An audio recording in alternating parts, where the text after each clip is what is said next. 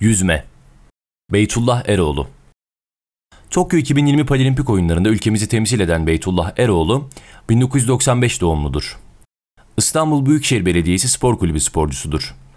Londra 2012 ve Rio 2016 Paralimpik oyunlarına katılan Eroğlu, 2018 Avrupa Şampiyonası'nda 50 metre kelebekte bronz madalya kazandı.